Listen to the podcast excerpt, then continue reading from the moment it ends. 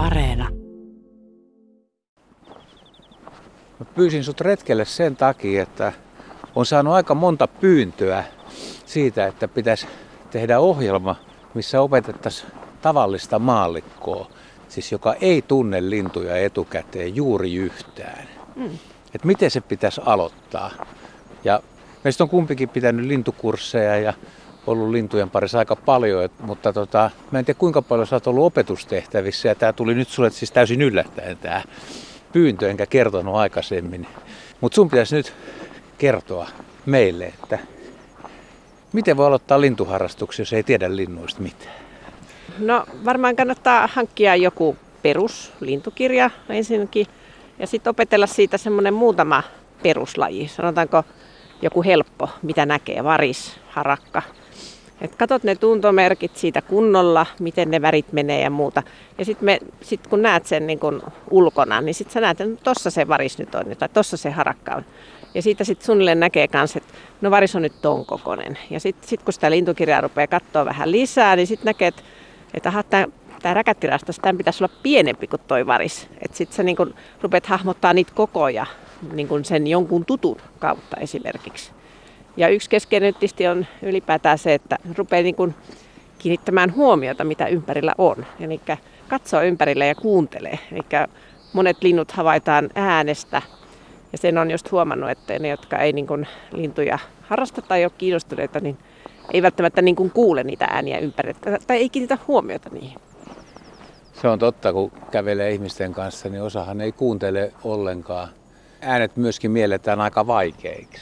No äänet on, on toki vaikeita, mutta että se on niinku se keino siihen, että, että sä niinku huomaat, että tuossa on lintu, tuossa joku laulaa nyt. Ja sitten sä niinku sa- saatat mennä lähelle katsoa, että no mikä siinä, ai siinä on peipo tuossa oksalla. Tai sitten, että mikä ihme toi nyt on, että mäpä katon nyt tästä kirjasta, että mikä toi on, mikä tuossa laulaa. Että sillä niinku pikkuhiljaa sitä sitten voi oppia. Ja ihan Linnussa on tietysti se hyvä puoli, että niitä voi harrastaa missä vaan. Että ei tarvitse lähteä jonnekin kauas. Sä voit ihan niin kuin omassa pihassa tai vaikka jossain vaikka kaupungin puistossa tai, tai meet pellon reunalle tai minne vaan. Että kyllä niin kuin lintuja on joka paikassa, että siitä, voi niin kuin, siitä on helppo aloittaa. Mä palaan tuohon sun ensimmäiseen teesiin. Se oli se, että on, on lintukirja ja pitäisi oppia tuntemaan ainakin yksi, kaksi lajia. Sanoit variksen ja harakan, ehkä räkättirastaan. Ja joku kaverikin voi kertoa sitten, että et opettele vaikka kolme eri kokosta, että siihen voisi ottaa vielä varpusen tai talitiaisen. Niin siltä on jo kolme niin kuin erikokosta lintua.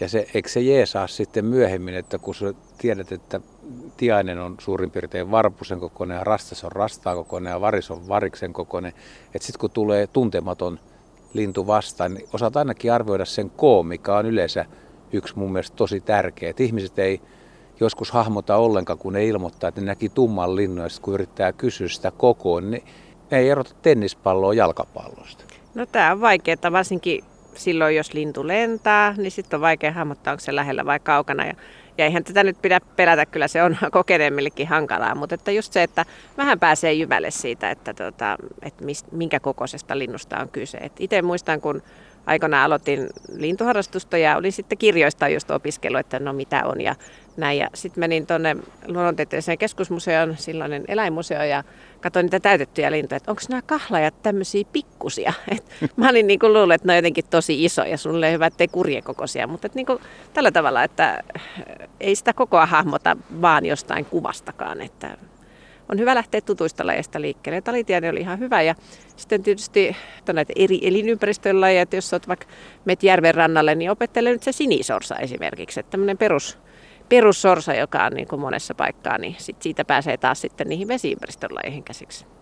Ja sitten yksi tärkeä homma on tietysti, kun näkee tuntemattoman linnun, niin jo yrittää arvioida niitä värejä ja missä päin ne värit on. Onko ne selässä vai vatsassa vai siivissä vai päässä? No tämä on ihan hyvä kyllä ja, ja lintukirjoissa on usein se semmoinen kaaviokuva siellä alussa, jossa kerrotaan, että mitä ne on ne. Tässä on nokka ja tuossa on pyrstö ja siivet ja, ja sitten on yläperä ja alaperä. Ja, ja koska näitä nimiä käytetään sitten kuvaamaan niitä linnun niin kuin värikenttiä, että vatsa on keltainen ja alavatsassa on sitä ja sitä väriä, että on ihan hyvä olla niistä tietoinen. Sitten osaa itsekin kuvailla sitä. Ja sitten sit vielä ehkä liittyen siihen, että sitten kun on se vaikka sen variksen tai harakan niin kun opetellut ja tunnistaa maastossa Niin sitten kun sä näet sen harakan maastossa, niin rupeapa kirjoittamaan sitä ylös, että nokka oli musta ja vatsa oli ton värinen ja, ja pää oli ton värinen. Niin sitten sä niinku itse katsot niitä, niitä osia siitä linnusta ja sitäkin kautta niinku hahmotat, että no miten se siipi tuossa nyt menee ja, ja niinku sillä tavalla, että sä saat ne itsellesi haltuun ne linnun niinku osat. Niin, että vaikka joutuu tekemään vähän lukutöitä, niin se on kyllä hyvä ja siis niin kuin nimenomaan kun ihmisten kanssa tai vaikka kokeneemman harrastajan kanssa sit keskustelee, niin osaa kertoa suurin piirtein missä päin lintua se mahdollinen tuntomerkki oli. Et sen takia ehkä sana yläperäkin on syytä osata jossain vaiheessa. Kyllä, ja sitten yksi mikä on tietysti hyvä nykymaailmassa on ihmisillä kännyköitä, jos on kamerat ja, ja tota, voi ottaa kuvan, huonokin kuva usein aika hyvin kertoo sitten, että voi laittaa se johonkin Facebook-ryhmään tai lähettää jollekin lintuyhdistyksen listalle, että mikä tämä tämmöinen lintu on, niin kyllä siitä aika hyvin yleensä niin kun pystyy määrittämään. Ja toinen asia, mikä on, niin mm, voi nahoittaa ääntä lajista ja, ja aika hyvin saa niistä äänitteistä. Kyllä mäkin olen monta, monta kertaa määrittänyt tutuille, että mikä täällä nyt laulaa. Ja, ja sitten no, että ei tästä varmaan saa selvää, mutta ihan hyvin saa selvää, että ihan se olikin punarinta, mikä sinä lauloi. Että, että ihan kaikki keinot vaan käyttöön, niin kyllä maailmassa on vaikka mitä tämmöisiä välineitä. Niin. Mutta se vaan, että lintuja ei pidä häiritä, että ei mennä niin kuin liian lähelle sitten kuvaamaan.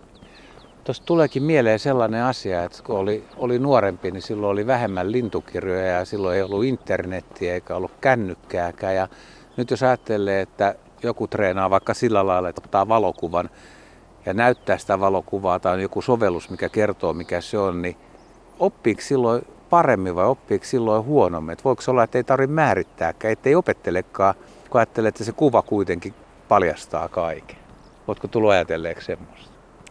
No kuitenkin sä oot jo miettinyt siinä kohtaa, että mikä lintu se on ja ja sitten kun joku kertoo, no se riippuu omasta mielenkiinnosta. Jos joku kertoo sulle, mikä se on, ja sitten silleen, että no okei, ei mitään sitten, niin seuraavan kerran kuvat sen samalla, ja niin kuin, et ikään kuin ikinä opi, mikä se oli. Mutta että jos sä niin kuin kuulet, että ai, tämä oli nyt tämä peippo. Ja sitten sä katsot lintukirjasta, no mitä se peippo näyttää ja mitä mä tuosta kuvasta näen. Ja sillä niin katsot sitä sillä vertaillen, niin kyllähän se niin kuin pikkuhiljaa oppii. Ja yksi hyvä keino mun mielestä on myös se, että tota, niin kuin piirtää niitä lintuja. Että kun sä näet maastossa jotain, niin ei nyt mitään piirustustaitoja tässä kysytä. Et piirrät jonkun tikku, ukko, lintu kuvan siitä ja niin kuin, että mitä väri on missäkin, niin tota, hirveän hyvin jää päähän sillä tavalla.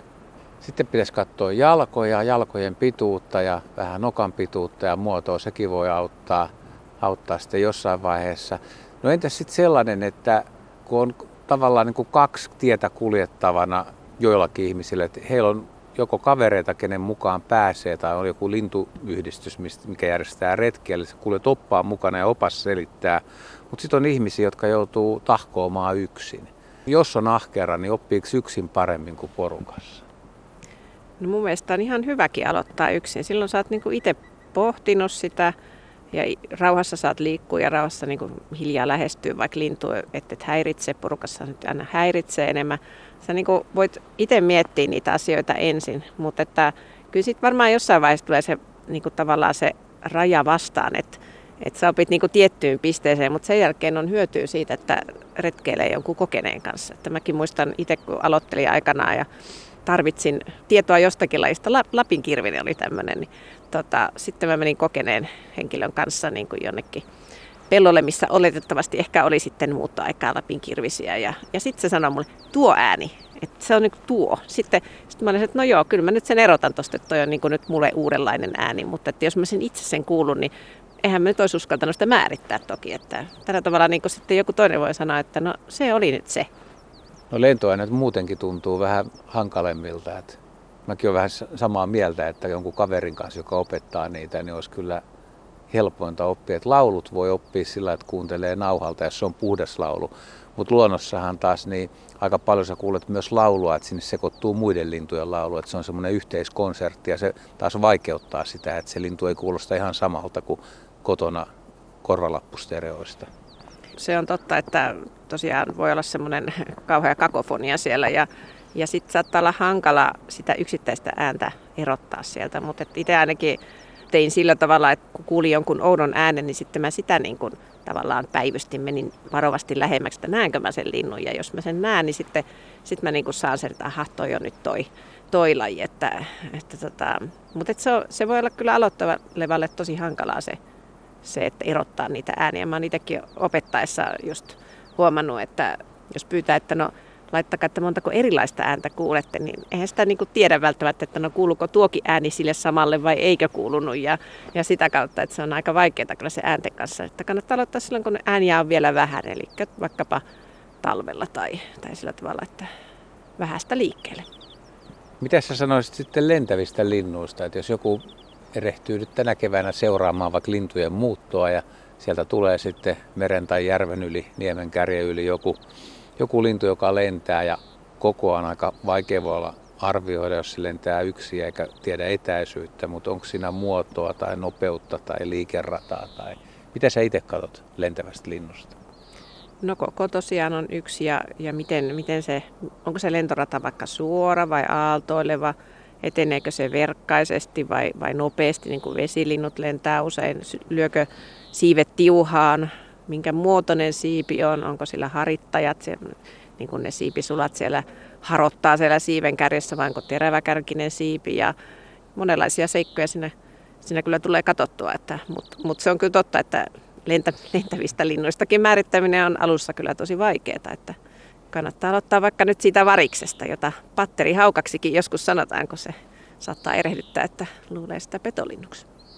Näitä aloittelijoita voisi lohduttaa sillä, että aika monta vuotta saa katsella lintuja ja silti menee vieläkin niin kuin monta lajia ohi niin, että kun vilahtaa, ne ei pysty määrittämään. Että kukaan ei tunne kaikkea. No ei, ei kyllä itselläkin menee ohi. Että, ja sekin on viisautta, että jättää määrittämättä silloin, kun ei ole varma. Että parempihan se niin päin, kun rupeisi niin kuin vääntämään väkisin jotakin lajia. Että tota, ihan vaan määrittää ne, mistä on varma.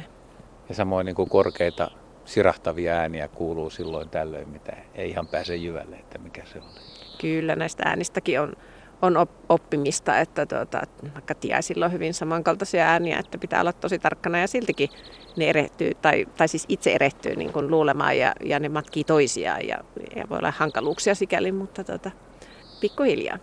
Joku voisi vielä kysyä, että he on lukenut, että lintuharrastus on aika aamupainotteista, pitää herätä aikaisin. Että on, onko sitä nyt syytä niin kuin edes aloittaa, että mitä hyötyy tai miksi pitäisi harrastaa lintuja? Lintuja voi harrastaa kyllä mihin aikaan päivästä vaan. Että aamussa on se etu, että silloin linnut aktiivisimmin on äänessä ja silloin on vielä semmoinen kirkas ja kuulas keli, että äänet kuuluu paremmin ja sitten ole väreilyä kiikareilla esimerkiksi näkee, näkee hyvin. Että tavallaan no se on nyt ihan miten haluaa tehdä, että voi mennä aamulla fiilistelemään tai sitten päivällä katsella, mitä, mitä silloin näkyy. Mutta tarjoako ne parhaimmillaan siis loppuelämän elämykseen ja harrastukseen? Kyllä, jää koukkuun ehdottomasti.